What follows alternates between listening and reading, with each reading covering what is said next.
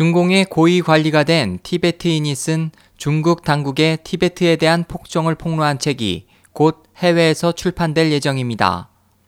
독일 주간지 슈피겔에 따르면 1950년부터 공산당에 심취해 중공 체제 내에서 승진을 계속했던 티베트인 고위 관리가 최근 중공의 티베트에 대한 폭정을 비난하는 책을 낼 것을 결심했습니다. 책에서 이 고위 관리는 공산당의 선전이나 역사 기록에 의해 꾸며진 부분에 중점을 두고 모든 일이 과거나 현재에 서양인이 상상하는 것보다 훨씬 심하다라며 라싸 거리의 경찰은 매우 비인간적이고 독사처럼 냉혹하게 사람을 죽이며 제멋대로 지역 주민들에게 폭력을 휘둘러 민중의 재산을 빼앗는다. 만약 민중이 반항하면 죽여버린다라고 말했습니다. 그는 또 자신은 티베트인으로 공무원이기 때문에 모두에게 전하고 있는 것은 권위를 갖고 있다고 말하고 중국 밖에서 책을 출판함으로써 공산당 지도부에 압력을 줄 것을 기대했습니다. 보도에서 이 고위 관리의 이름은 밝혀지지 않았고 다만 중국 전역에서 매우 유명한 인물이라고만 전했습니다.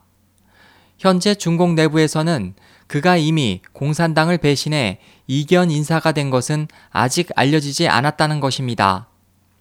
이에 대해 티베트 문제 연구자 리장린 씨는 불신을 받고 있는 티베트인 고위 관리가 사건 체험자로서 역사의 진상을 밝히는 것은 매우 중요하다고 말합니다. 리 씨는 지난해 9월 자신의 연구 전문서 철의 새가 되어 하늘을 날다 1956년에서 1962년 칭짱 고원에서의 비밀 전쟁을 출판했습니다. 리 씨는 스촨, 칭하이, 윈난, 간수, 사성 66현의 역사, 10개 자치주의 역사, 사성 1구의 군사 역사와 신화사의 내부 참고 등을 연구해 당시 공산당 군대의 12군구 가운데 8군구가 이 비밀 전쟁에 참여했던 것을 발견했습니다. 작전에서는 또한 보병, 포병, 기병, 공군, 기갑부대, 오토바이 부대, 화학, 방어부대 등을 동원했습니다. 당시의 고위관리 마오쩌둥, 저우원라이, 덩샤오핑, 양상쿤, 펑더화이, 수이 등은 모두 책략과 지휘에 참여했습니다.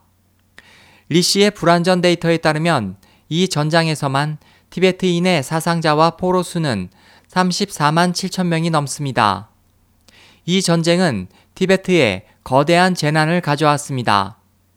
리 씨는 방대한 사상자를 낸 이 전쟁은 마오쩌둥이 단지 군사훈련을 하고 싶은 것이 원인이었다고 지적했습니다.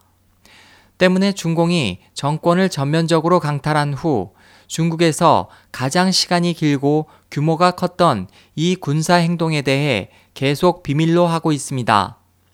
리 씨는 티베트인으로서 천년 이상의 역사가 있는 사원이 단지 폐허로 남아있는 것을 보았을 때의 기분은 한족이 원명원의 폐허를 보고 느끼는 것과 같다며 이러한 역사의 상처는 계속 남아 지금도 치유되기가 어렵다고 말했습니다.